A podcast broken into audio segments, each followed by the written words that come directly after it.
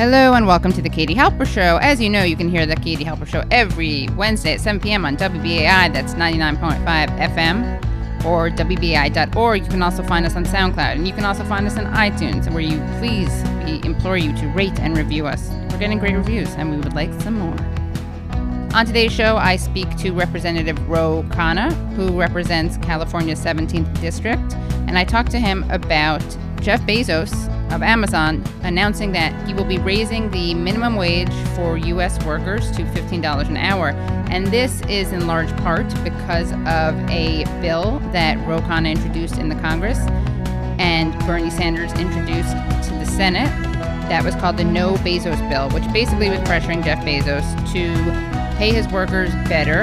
And I speak to none other than Nathan Robinson, who is the editor of the excellent magazine Current Affairs. And Nathan speaks to me about an article that he wrote that's gone very viral for good reason called How We Know Kavanaugh is Lying. Make sure you go to patreon.com slash the Katie Halper Show.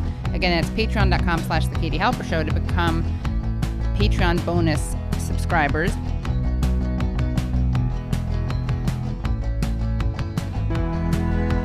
I am speaking with Congressman Ro Khanna, the Democrat representing California's 17th District. And you may have heard that on Tuesday, CEO Jeff Bezos announced that Amazon would be raising its U.S. minimum wage to $15 an hour. And that was in large part thanks to a bill that Representative Khanna introduced. And so he's going to be talking about that. Pretty big deal. Just happened on Tuesday. Just reading from the New York Times, it says that Amazon has agreed to raise the minimum wage to $15 an hour for its U.S. employees. And the raises apply for part time workers and those hired through temporary agencies. The company said it would also lobby Washington to raise federal minimum wage, and the new wages will apply to more than 250,000 Amazon employees, including those at the grocery chain Whole Foods, as well as more than 100,000 seasonal employees it ha- plans to hire for the holiday season. And it will go into effect November 1st, and the changes will not apply to contract workers. Do we have Representative Khan in line? Oh, great. Hello. How are you? Good. You? Good, good. Congratulations. Thanks. Yeah, it was a major, major uh, victory uh, Yeah. for almost 350,000 workers uh, getting $15 an hour and hopefully setting the standard for the industry. Bernie and I introduced this about a month ago, the Bezos Act. The issue we're talking about today is, I think, an issue that deals with the great economic crisis in America today. And that is, despite low unemployment, uh, we end up having tens of millions of Americans working at wages that are just so low uh, that they can't adequately take care of their families. And today we have three people in America, the three wealthiest people, who own more wealth than the bottom 50%. And we have the absurd situation that 52% of all new income is going to the top 1%. And I think it is fair to say that the American people are tired of having to subsidize the wealthiest people in this country who are paying wages that are just so low that people can't get by. Uh, Jeff Bezos, the founder of Amazon, is the wealthiest person on earth. Uh, I think, as I understand it, his wealth went up by $2 billion yesterday. Amazon had a good day. Uh, and he's worth about $168 billion. Not bad. Since the beginning of this year, his wealth has increased by about $260 million every single day. Uh, Congressman Khanna and I are proposing legislation that would have Mr. Bezos, the Walton family of Walmart, and other billionaires get off of welfare and start paying their workers a living wage. Specifically, this bill would establish a 100% tax on corporations with 500 or more employees, equal to the amount of federal benefits received by their low wage workers. In other words, the taxpayers of this country would no longer be subsidizing the wealthiest people in this country who are paying their workers inadequate wages. And I think the point that Congressman uh, Khanna and I are making is that Bezos could play a profound role, not only in Amazon, but as one of the largest corporations in America, if he said today that nobody who is employed at Amazon will receive less than a living wage, this would not only improve lives for thousands of people at Amazon, it would send a message to every corporation in America that that's where we should be going as a nation. On Tuesday, Amazon's uh, CEO Jeff Bezos said, We listened to our critics, thought hard about what we wanted, and decided we want to lead. We're excited about this change and encourage our competitors and other large employers to join us. So you were one of those critics. Uh, and with that, let me introduce Representative Ro Khanna of California. Ro? This bill will incentivize companies to pay the wage that workers deserve. Those workers will be able to buy things that's what's going to grow our economy. That's what always has. You know, when Bernie and I introduced this about a month ago, uh, we were totally discredited by the Beltway and the pundits, and they said the bill wouldn't work and right. the economics didn't work. Uh, but I'm glad Jeff Bezos listened, and uh, today uh, there's thousands of workers are going to get fifteen dollars. Yeah. I uh, have been calling on Amazon uh, to raise their wages to $15. I even cited uh, at the press conference when Senator Sanders and I rolled out the Bezos Act, I cited Henry Ford's model. And I said to uh, Mr. Bezos, look at what Henry Ford did. In 1914, he doubled wages. He became one of the most popular people in the United States.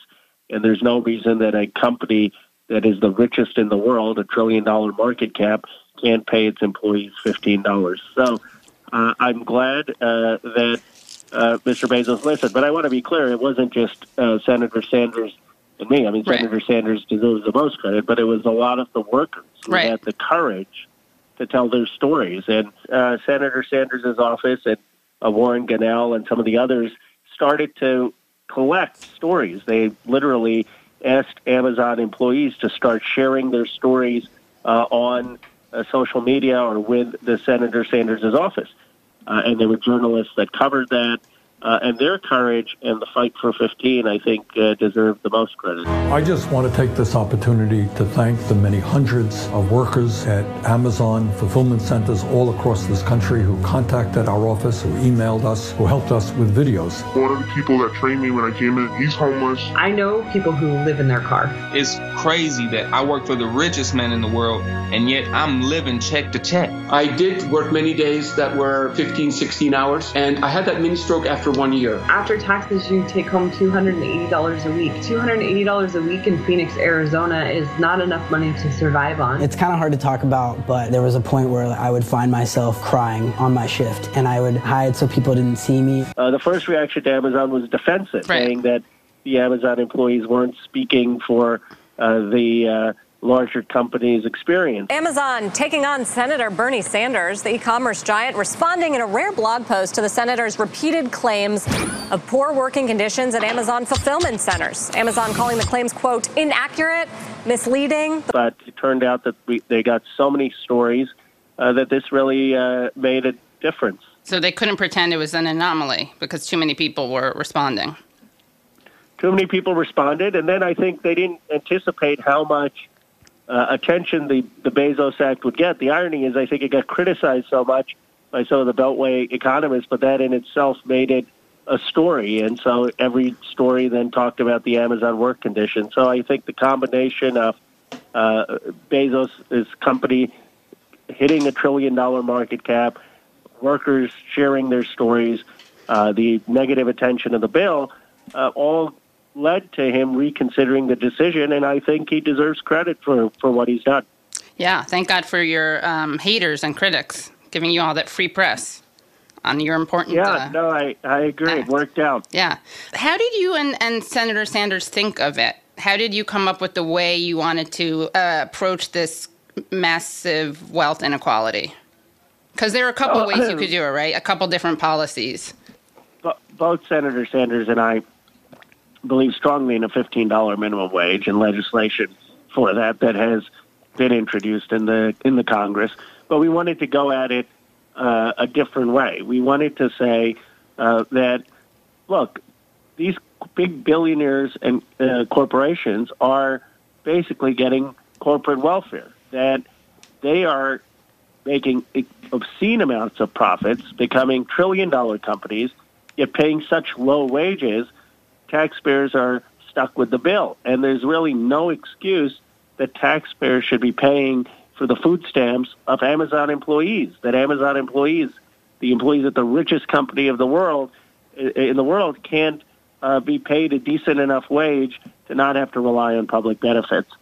And this argument resonated actually not just among Democrats, but even among Republicans, saying, "Yeah, why why shouldn't workers at these billion dollar companies be paid a reasonable wage? Why are taxpayers uh, being stuck with the bill?" Now, the criticism we received is, "Well, would this incentivize Amazon to discriminate and not hire or fire people who had kids or people who had public benefits?"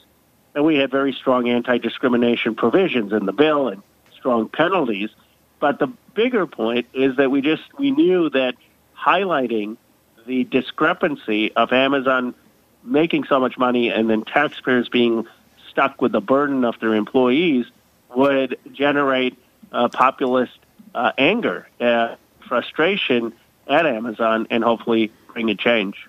Right. That yeah, I think that something that people really ha- are still in denial about is how much outrage and also a positive so a positive plan positive program for moving forward but also outrage and a moral framing of politics how galvanizing that is and there really is this conventional wisdom that i think is so reluctant to acknowledge how much people like you and sanders and you know the minimum the 15 fight for 15 movement, how you guys are really challenging the norm and what's acceptable and shifting the Overton window. And there's, you know, people love dismissing things as utopian or uh, just as a great idea in, in, in, theory, but impossible to do in practice. And um, I'm wondering when these when people are going to finally realize that that you don't get the the change without demanding it. Well, I appreciate that. I mean, I uh, completely agree with you. I have to uh, put forward bold ideas. The Republicans aren't afraid of putting right. forth bold ideas. I mean, they they have rammed through a 1.6 trillion dollar tax cut. They're trying to ram through a judge who's been uh, has allegations, four different credible allegations of sexual assault, and they uh, have their principles, as wrong and terrible as they may be, and they fight for them. We're not going to beat that with uh, sort of wishy-washy incrementalism. Right. We need to have our principles, and we need to fight for them.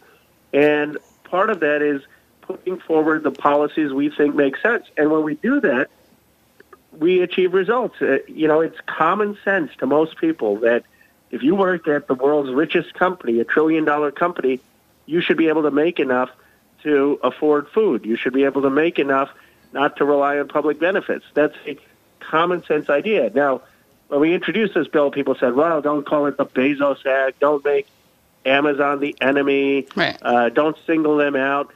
But sometimes uh, it's important to single out uh, companies that aren't living up to their standards. And Bezos, to his credit, didn't take it personally. It affected positive change. So we shouldn't be afraid of the fight. Right. Also, people respond to stories, right, and and to symbolism. It's it's it's it's hard to get that excited about something with a really wonky title. You're absolutely right. In fact, this is uh, Senator Sanders' brilliance. I had introduced uh, this a version of this bill about a year ago called the Corporate Tax Responsibility Act, and Senator Sanders' office called and said, "We're going to introduce this together, and we're going to call it the Bezos Act." and we're going to do it on the day that Amazon hits a trillion dollar wow. market value. And I think it's sometimes we don't people underestimate Senator Sanders' ability to tell a story and capture yeah. people's imagination, and how important that is, especially in the age of Trump. Yeah, I totally agree. I mean, I couldn't agree more. And it's such a that's the the way you counteract Trump's right wing populism and like sound bites is through I think in large part effective storytelling. The difference is it's actually true, right? It's not a small difference. It's true. It, it, exactly, it's true. It speaks to real people's right. concerns. Exactly, uh, and and it's uh, and it's reasonable. I mean, when uh, Jeff Bezos raised wages to fifteen dollars. Senator Sanders was the first to congratulate him. Right. So it's it's done with uh, a bold aspiration, uh, but then uh, something that's for the sake of, of justice, uh, something everyone can relate to, uh, and that uh, is outcome based. I mean, the president's just vindictive and divisive Right, for its own sake. Right. And so it's the Stop Bad Employers by Zeroing Out Subsidies Act. That's what stands for Bezos. I, I have this vision of people in a in a room like brainstorming, and I hear Sanders zeroing out. That's what we'll go with, zeroing out. Well, maybe you know I don't know how much uh, uh, Senator Sanders. I, I'm sure he said he had the idea of having uh, it be named after Bezos and Warren Gunnels there in his office and uh, Ari and Josh. Uh, he has some brilliant people working for him, uh, and uh, I'm sure they had a, a role in uh, helping craft the legislation. Um, what is the status of the the act right now?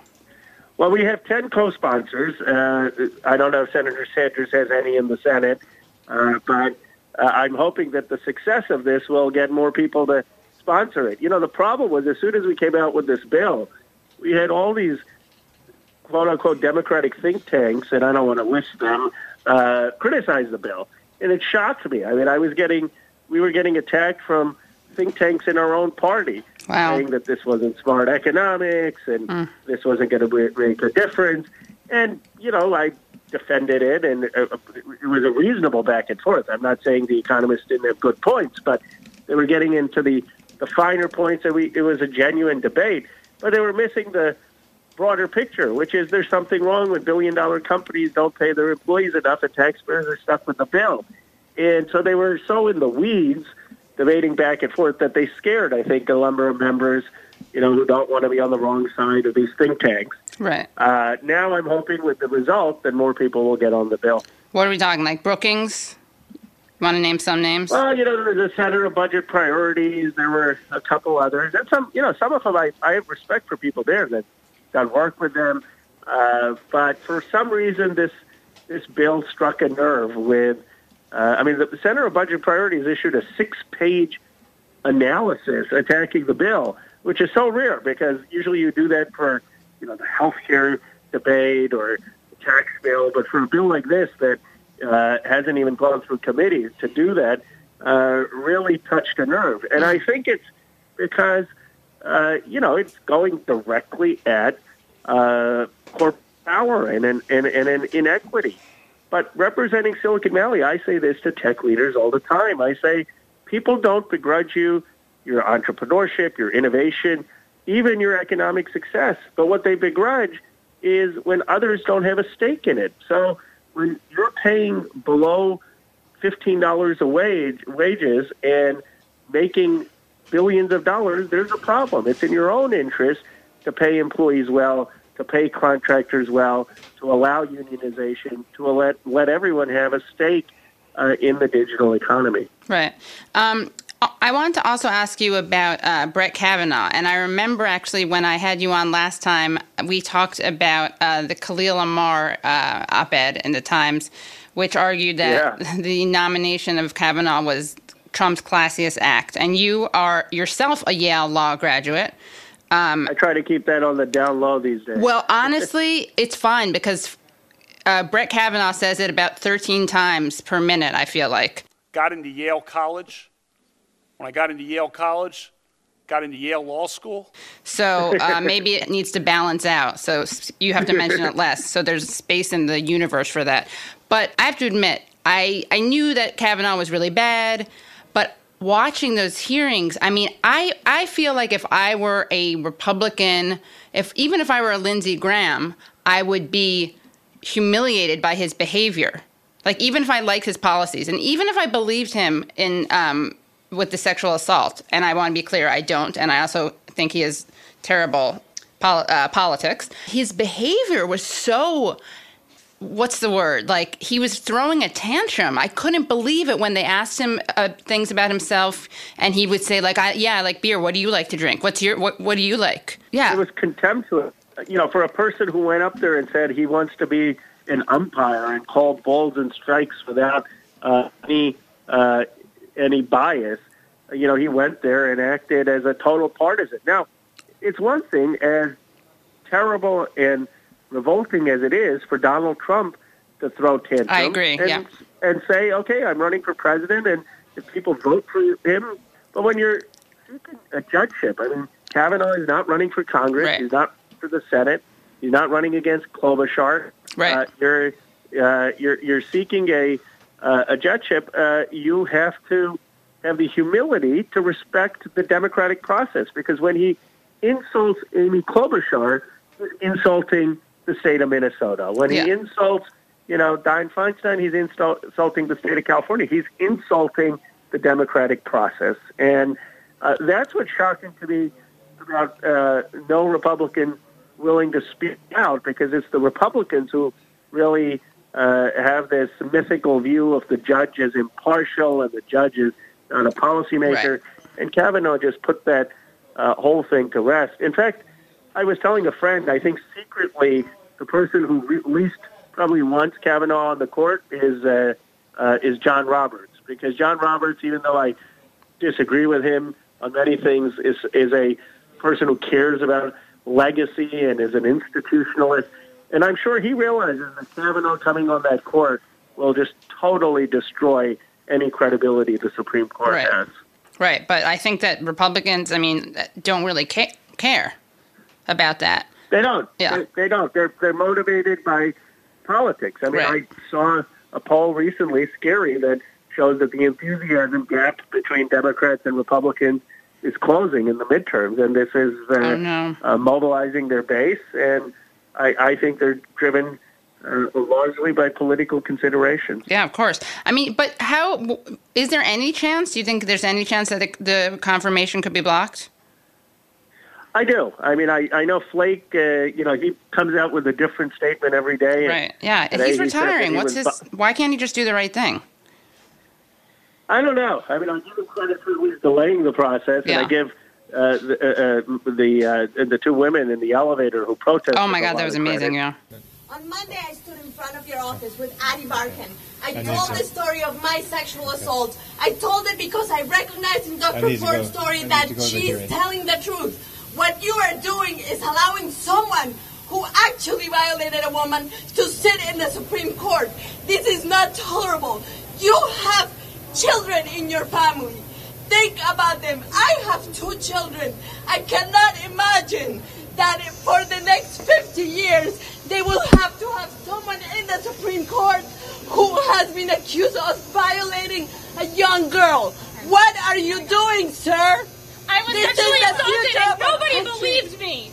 I didn't tell anyone, and you're telling all women that they don't matter, that they should just stay quiet because if they tell you what happened to them, you're going to ignore them. That's what happened to me, and that's what you're telling all women in America that they don't matter. They should just keep it to themselves because if they have told the truth, you're just going to help that man to power anyway.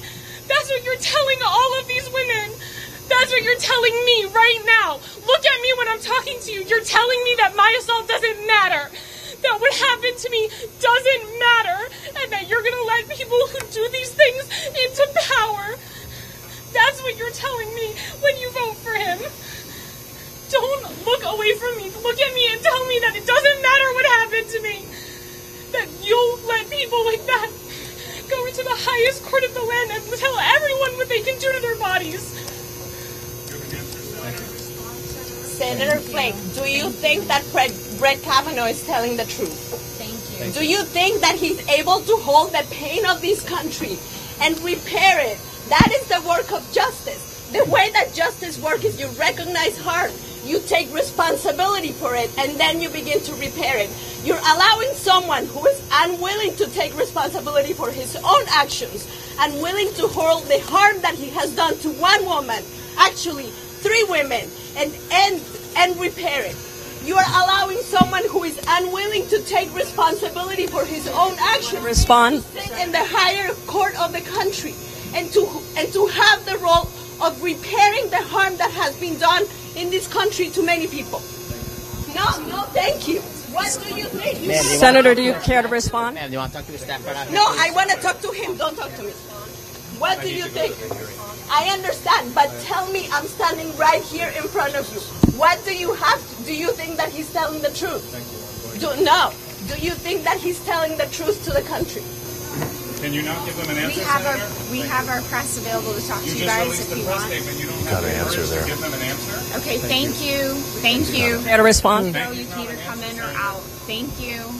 Saying thank you is not an answer. This is about go. the future of our country, sir.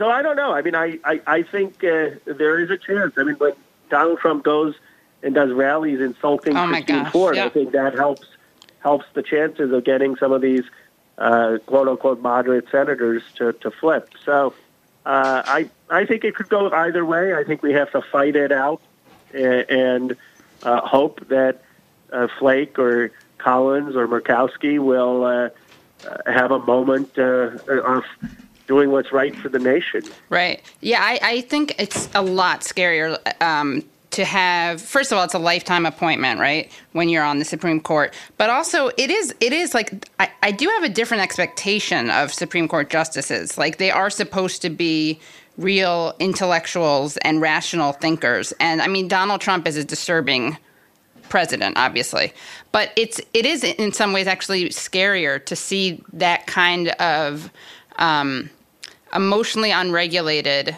and, and, and continent behavior from someone who's going to be a Supreme Court justice. Yeah, I mean, look, Donald Trump is not going to be there for 40 years. Yeah, exactly. May, and Oh, so uh, and and Donald Trump isn't uh, being charged for being a jurist. Uh, the, right. Here is what I don't understand about the whole Kavanaugh thing, because people keep talking about due process and give him the benefit of the doubt and and his innocence. Now, I look, I believe uh, Christine Ford, and I believe some of the other allegations. Yeah. But put that aside. Right. No one is talking here about putting Kavanaugh in jail. No one is even talking about a civil suit where he would have to pay a penalty or a fine Right. to Dr. Ford. Right. What we're saying, what is the consequence of not confirming him? That he gets to be on the second highest court Exactly, in the land, right. not the highest court. Right. Right. So Ruining his life. hard for me- How could you deprive him of his feel, life and liberty? You know, so much sympathy here. Oh my God! It- No, no, it's no. I don't feel you know, that and so I think that's where I thought it almost heightened his sense of privilege. Oh that, yeah. and he was feeling this, uh, almost trying to play the victim. Yeah. Uh, and uh, here he's had a life of privilege, and and that's not that's not a terrible thing. Look, there are people who've had privileged lives who've done great things Right. for humanity, like Franklin Roosevelt, exactly. but they develop the ability to have introspection and empathy, and that's what was totally missing. Yeah, uh. I mean, in- you. in. It's one thing to have privilege; it's another thing to totally abuse it, be entitled and disrespectful. I mean, he reminds me of those like Willy Wonka characters, like the kids who want a lot of candy and throw tantrums. Veruca Salt. Or, I want a golden goose. Gooses. Geeses. I want my geese to lay gold eggs for Easter. or the the Blueberry Girl or whatever. Given good manners, you will go far. Oh, Lindsey Graham. I assume you saw him stage his great Oscar-worthy performance. But let me tell you, when it comes to this, you're looking for a fair process. You came to the wrong town at the wrong time, my friend. If you wanted an FBI investigation, you could have come to us. What you want to do is destroy this guy's life, hold this seat open, and hope you win in 2020. You've said that, not me. You've got nothing to apologize for. When you see Sotomayor and Kagan, tell them that Lindsey said hello, because I voted for them. I would never do to them what you've done to this guy. This is the most unethical sham since I've been in politics. And if you really wanted to know the truth, you sure as hell wouldn't have done what you've done to this guy. Where, by the way, he said basically the, the same thing that he did with, with Alito. He just takes whatever the um, nominee is being accused of and asks it in the form of a rhetorical question. So with Alito, he goes, Are you some kind of closet bigot? Are you really a closet bigot? And then Alito gets to say no. I'm not any kind of a bigot. No, sir, you're not. And with Kavanaugh, he goes, Are you a gang rapist? And he gets to say no. Are you a gang rapist? No. Oh, did you see him trying to feed him his lines? He was like, Is this a job interview? Do you consider this a job interview? And Kavanaugh was like, It- it- the advice and consent role is like a job. You interview. consider that you've been through a job interview. I've been through a process of advice and consent under the Constitution. Which Would you say you've been through hell? I, I've been through uh, hell and then some. This is not a job interview. Yeah. This is hell. It was like watching a, the showbiz mom like coach a child actor. Lindsey Graham has a flair for theatrics. It- It's unfortunate that his judgment has been so awful. I mean, I Yeah. I don't know what could be worse: the fact that Lindsey Graham got us into Iraq and wants to get us into Iran and the thousands of human lives we've lost uh, because of his foreign policy judgments, uh, or his theatrics uh, Right. on uh, on Kavanaugh. But He's well Yeah, rounded. he's I'll give him that. He's versatile. Yeah. you know, he's angling to be attorney general for in the Trump administration, Right. and there's a this is just pure politics. He wants to appeal to the base Right. uh, of the party. But can't the Democrats be a little bit more like, not Gramian, um, in terms of the uh, killing a lot of people and being a total hawk? But um, I mean, there is. I feel like there could be more theater from the Dems and more criticism um, of Kavanaugh. I feel like it's a little bit tame. You think so? I mean, I, you know, I thought that some of the people on the Senate committee did a good job. But you, how would you? I don't know. have, uh, I mean, can't they demand? I mean, can't they shift the conversation so that it's not even about confirmation? It's whether he goes to jail or not. No, no. I mean, you, you could. I mean, at least uh, a call. But they did call for investigations. with right. The Montgomery uh, Police Department. I mean, it's. I think it's for Democrats. It's just shocking. Right. That this is still moving forward. Uh, I mean, you, just think of it as common sense. I mean, I wouldn't hire someone Yeah. who has this background, half this background. Right. I would say, give me a break. I'm not. That's uh, why would I hire someone? I'm not going to go through. Now, if I didn't hire someone and this was in their background, people wouldn't say that depriving them of Right, the of due course. process. Right. So why why can't the American public have Also- the same Right. sense? Right. You know, we why why should we on the highest court of the land has someone who has doubt uh, uh, and would bring doubt to the institution? I I think though the uh, this has just become so partisan. You know, Peter Beinart had a great article in the Atlantic where he pointed out that it was almost as if the worse the accusations against Kavanaugh became, uh, the more the Republicans doubled down in Mhm. the defense of Right. Kavanaugh. Yeah. And he says that this is just going at their core of uh, empowering women's rights and uh, and and going at privilege, and it's the one thing that has unified the Right. Republican Party. You know, now you have a you have George W. Bush calling senators lobbying for Kavanaugh Right. because so the elites of the Republican Party are unified with the Donald Trumps of the Republican Party uh, to protect uh, the privilege, uh, and they feel that privilege is uh, under attack, Right. and that's uh, that's why they're doubling down. Right, and it's an important reminder for people because some people like to overly uh, rehabilitate peop all Republicans who aren't Trump, including George Bush. Um, but yes, Yeah, no, I mean, I was I was very disappointed, though not shocked. I mean, George W. Bush has been lobbying very, very hard for Kavanaugh, calling, working the phones, calling the senators. So uh, this has uh, really united Right. the Republican Party, and it's uh, uh, it, it's an important point to be made because it's not just the Trump wing of the party. This Right, is exactly. the entire party. Yeah, I think it's a really one of the most dangerous narrative. There are a couple of dangerous responses, takeaways from the Trump victory, but I think that one of them is that um, there is the that he's a, a real fringe and he has an ideology that's very different from other people. Really, he just says a lot of the things that most Republicans think. Um, there's no difference between him and like Paul Ryan. On, on Well, look, he's he's he's polling at ninety percent amongst Republicans. right, exactly, right. There's not a there's not a single Republican who's willing to contradict him on anything meaningful. So uh, he's obviously speaking to for the base of, of the party and the voters of the party. Right. Yeah, that. So I think that that's one of the myths is that he's like an, a real anomaly. And I do think that there's an interesting thing where he's both unprecedented and a continuation at the same time. Um, and I think that that's true with Kavanaugh too, because uh, his, po- I mean, his ideas aren't that different from other conservative judges. But what's very different is, first of all, the accusations and also his his decorum. But I guess I don't, as as atrocious as he is, and it, and he is worse in many ways. But I don't want people to, you know, some people I think are normalizing other, uh, like Thomas and uh, Alito.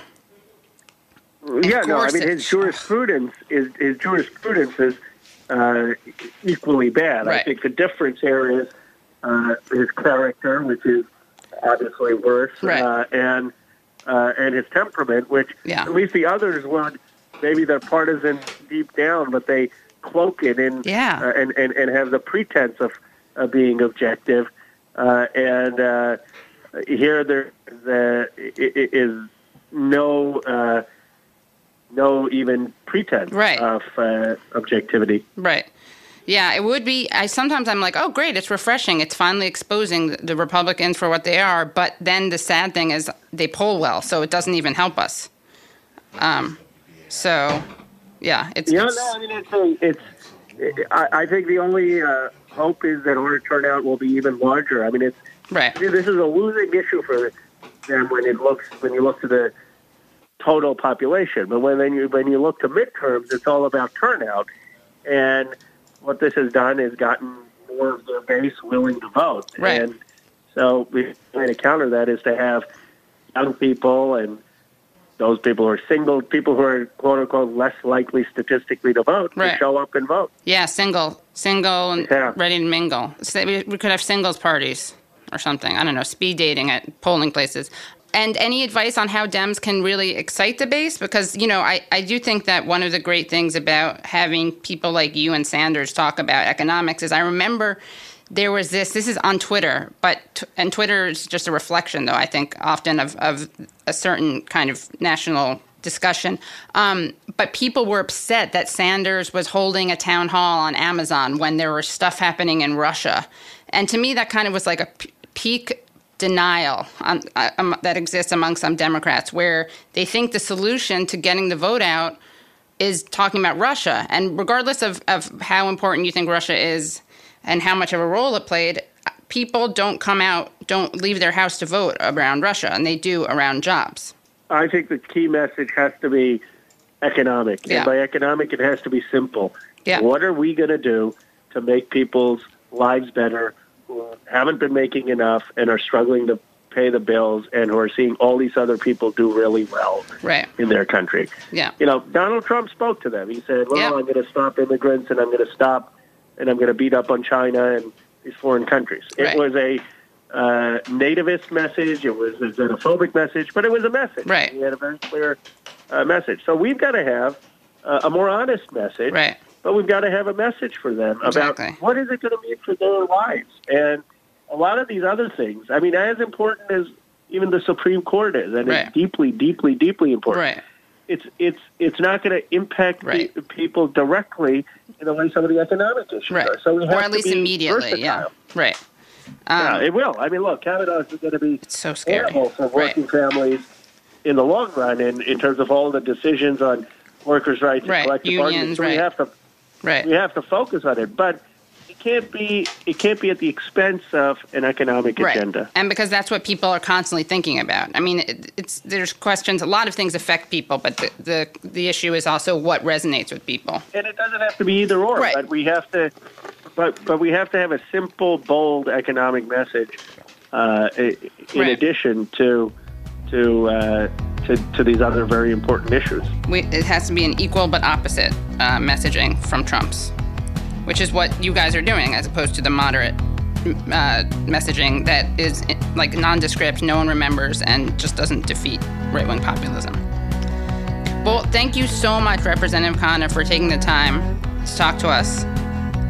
Thank you. I, I love the show. Thanks, Thanks. for having me on. Yeah, and we'll have you on again soon. Great. Whenever you can squeeze us in. And to hear the rest of our conversation with Ro Khanna, where he talks to me about Yemen, please go to patreon.com slash the Katie Halper Show. Again, that's patreon.com slash the Katie Halper Show. We have Nathan Robinson on the line. Hello, hello, Katie. Hello, and Nathan is the editor of Current Affairs. Can you tell people why they should subscribe to Current Affairs? For it's a, it's yeah. a beautiful print magazine loaded with insightful analysis from a left perspective, full of. Uh, we add a lot of satirical advertisements and puzzles and games and little fun things. We try and make the experience of reading it uh, actually enjoyable uh, rather than tedious. Yes. So it's uh, very colorful, full of original art and original writing, and uh, no one who subscribes ever regrets it. There you go. It's kind of like the Katie Halper show in written form. Mm-hmm. A mix of satire Absolutely. and seriousness, yes. Um, and yeah, it's a great independent media source, and it's very smart and it's very engaging. And Nathan wrote a piece that has gone very viral for good reason. And that piece is called How We Know Kavanaugh is Lying. And he also made a video. How did you come up with this piece? Like, you, you detail, how many words is it? Uh, it's about 11,000. give or take. For who's counting? So eleven thousand words. Were you watching the the confirmation hearings and and and tallying the lies? And how many did you did you find? I actually, well, I lost count eventually Right. of the number of You don't have enough especially if you count things that are just evasions or misdirection or, atta- or refusals to answer the question. Right. Um, I, I didn't. I tried not to watch the testimony actually, but then I started reading it afterwards, Right. and I was just, it, it- you know, things stuck out to me really obviously as as just plain deception. Um, and I was a little disappointed with the quality of the analysis that was being produced when it was so obvious that he just said things that were just, I mean, there's no other word for it than lies. Right. So then I started combing through the testimony and I sort of went, my goodness, there's so much here that he, that he just misstated completely or where he tried to draw people's attention away from the truth or where he just painted a totally misleading portrait of himself. Yeah, Um, I don't know why people aren't and aren't emphasizing more the fact that forget like forget what he his his jurisprudence theory is, and even forget the forgetting the accusation. Although we, we shouldn't obviously, but like he just just by the very fact that he's already disqualified himself by lying under oath, he's lied during this confirmation hearings, as you document. Well, yeah, I mean, not only, I mean, lying to the Senate is actually pretty serious, right? Right. I mean, it, it comes with a five, up to five years in federal prison. Right. Um, it's a really serious offense. People have been prosecuted for it. You know, Roger Clemens was prosecuted for lying to Congress about baseball. Right. Right? It's, it's, and this is a federal judge who wants to be on the Supreme Court. I mean, I think what we should be really talking about is like i- impeachment, not, Right. not should he be confirmed to the Supreme Court, but how do we remove this guy from office? Yeah. Um, Life in prison or just impeachment? That's my uh, question. Yeah, it's up to five years. Five, yeah. Yeah. Um, but you know, uh, I don't know actually. I because I don't know if you know this, but he went to Yale, uh, I- which is his I- I response think- to I- everything. did I he think. mention that? Did yeah, he he, may have mentioned it once or twice. Yeah. Once or twice. He's also Catholic. He goes to church. Um, I love they. I love when they. I mean, it's. It reminds me of when Sarah Palin used to do this. She was asked questions, she just wouldn't respond to them, uh, Mm. which I, I, you know, I imagined that I had a fantasy. It was just as, absurd as absurdist thing, but you know, I was pr- pretended that she uh, was being Virginia Woolfian, stream of consciousness, um, challenging the patriarchal linear narrative. Um, Totally. yeah, that's definitely it. So, what are the uh, worst lies? Would you say? Because one of the one of the things he keeps saying is that all the other people at the party said it didn't happen, and as you've pointed out and others have pointed out, uh, he's that that is a lie, but it's kind of like a it's totally dishonest because what they they're saying is that they don't remember it, and as you point out, one of the witnesses, the one of the people who who um, uh, Ford says was there says that she believes Ford, but he's basically turning we don't remember it into it didn't happen. But that's not even that pales in comparison in some ways to the other lies. Well, I, I, I think it is very important um, because it, it is a much stronger statement to say, like, she named these people, and then we asked these people, and they said it Right, did of not course. happen. Right, which Um, is very different from not different remembering. Because Yeah. things that suggest that there's no way it could have happened, but not remembering a tiny gathering you went to in high school, that actually is very consistent with it having happened. Right. And, you know, and it's just the opposite of the truth to say that, that, that Ford's friend uh, said it didn't happen when she says she thinks it did. Yeah, exactly. Um, yeah. So so that's, that's humongously important, and he knows. That's the thing. He's a judge. He knows this distinction, and he's doing it deliberately. Uh, he's not an idiot. That's Right. what you have to remember. No, yeah. Although. I, he comes across as one, but no, he's obviously not. Yeah, it's yeah, right. Because but, but then but then there are things like the calendar, right? Oh, my gosh, Where right. he says this is just egregious. He says, "Look at my calendars. I meticulously kept calendars, and I was never at an event with this group of people Ford names." And then he proceeds to name some other groups of people that he used to go to events with. Um, and you know, if you look at the group of then if you look at the group of people Ford names, she names him, his friend Mark Judge, a boy named PJ, and some other boy. Well, then you look at the calendar, and there's an event Thursday, July 1st, where he goes for beers to somebody's house with those boys. Right. and, and he said he didn't, but he did. So it's right. calendar. Can't they just kick him? Can't they throw him out based on that alone? Yes. You can't. You can't. Yeah, and he. And the thing is that not only did he do that, but he tried to draw people's attention away from that event by saying, "Well, if I'd had drinks with someone, it would have been on the weekend uh, because we had summer jobs." Um, and and I was away during the weekends. Well, that event where he went to the when he went out with the boys, that occurred on a weekday. So he was like, "Don't look at the weekdays. Don't look at the weekdays. Just look at the weekends." Uh, right. And- Yeah. and that's so so deceptive and so obviously deceptive. Um, and I don't think you can trust a word he says after that. Right. what could the Democrats do? Do you think? What could people do? Uh, well, I think the first thing the Democrats need to do is start is start framing the issue really well because was, their, questioning was often very frustrating in the hearing. Yeah. Because it was all about you know would you submit to an investigation and how you know when did you first and instead of just nailing him on some of this stuff and not letting it go, Right. not moving on, and just start saying. I mean, because I think it's very hard for even people on the right to mount any kind of argument for number one, how some of these things are not just false, right? Because they are clearly just false, and number two, how any judge who says false things to the Senate that actually are material to his the issues around his confirmation can possibly serve as a judge. And Right. if you raise those two challenges, I think it becomes very hard for anyone to defend it. Yeah. So you're listening, Democrats? Please take that into account. you have tons of evidence. Um, and yeah, as you pointed out, if you look at July 1 in his like weird pathological calendar, which he keeps it's so because his dad does too, which sounds like some form of abuse. He talks about he waxes poetic. He loves distraction. He cries. He does. Uh, he gets indignant. Um, he he he's talked about how his dad used to like regale the family with um, stories from his calendar journal, which really does sound like abuse.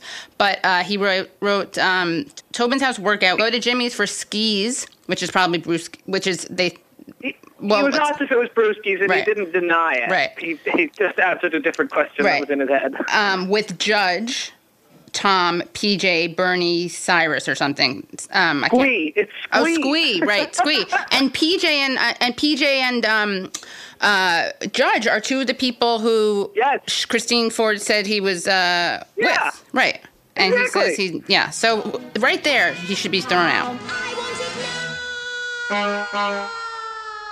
She was a bad egg. Let's to- Exactly. toss him out. That's yeah. it. Where all the other bad eggs go? Down the garbage chute. To the furnace. And there's tons more, though. I mean, as I say, I got to 11,000 words, 20 something, you know, invasions or lies, Right. and then I just read out. There's more that I haven't even added. Right. I mean, Well, what are some other ones? Let's see. He talks about what what's which ones stand out uh, for you? So there's a lot of stuff around the alcohol. Yeah. Oh my God. Um, no, he just has a weak stomach, Nathan. Yeah, you know, he he he really tried to down. You know, he said, "Oh, I liked beer in high school. You know, I did like to drink some beer." But he was asked basically, you know, over and over about the very strong evidence that it was more than just liking beer, like people like beer, but that he was, you know, quite a belligerent and aggressive drunk. Right. Um, and That's and an he- understatement. And all of those questions he misled the Senate on when he was asked why he was listed as part, being part of the Beach Week Ralphing Club uh, in his yearbook, and he goes, "Yeah, well, it's because I can't handle spicy food." Right. And that's, that's, that's nonsense. It's not because it's because he drank a lot and threw up a lot. We Right. even now have a letter in his own handwriting where he says, like, we're obnoxious drunks and prolific pukers. Yeah.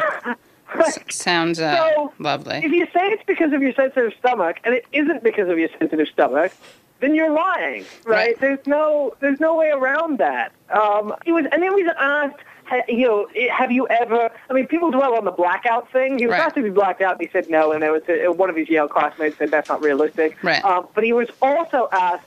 Like, have you ever even woken up with your clothes in a different condition to how you remember when you uh, when you fell asleep? And he said, no, never. Right. And like it's just totally implausible. Um, I mean, people say that I mean, we have so much testimony from people who knew his drinking habits. Um, in the yearbook, they said they were going to try and get through 100 kegs in a year, Right. and Mark Judge said they actually did it. Wow. Well, that's one of the. That's an accomplishment, at least, that I can congratulate him on. Well, Nathan, thank you so much for talking to us, and I'm going to talk with you more, and I'll post that. And um, where can people find you and um, current affairs online? Currentaffairs.org. Go there and subscribe. Great. Thanks so much for listening to The Katie Halper Show. Don't forget to become Patreon members at patreon.com slash The Katie Halper Show. Again, that's patreon.com slash The Katie Halper Show. Ro Khanna represents California's 17th Congressional District. He's also a graduate of Yale Law School, but don't tell anyone. He's one of only six members of the House of Representatives and 10 total members of Congress who do not take campaign contributions from political action committees or PACs or corporations. Nathan Robinson is the editor of the excellent magazine Current Affairs, which you can find at currentaffairs.org. He wrote an article that's gone very viral called How We Know Kavanaugh is Lying. You can hear The Katie Halper Show every Wednesday at 7 p.m. on WBAI, that's 99.5 FM, or WBAI.org. You can also find us on SoundCloud, and you can also find us on iTunes. Please rate and review us. See you next week.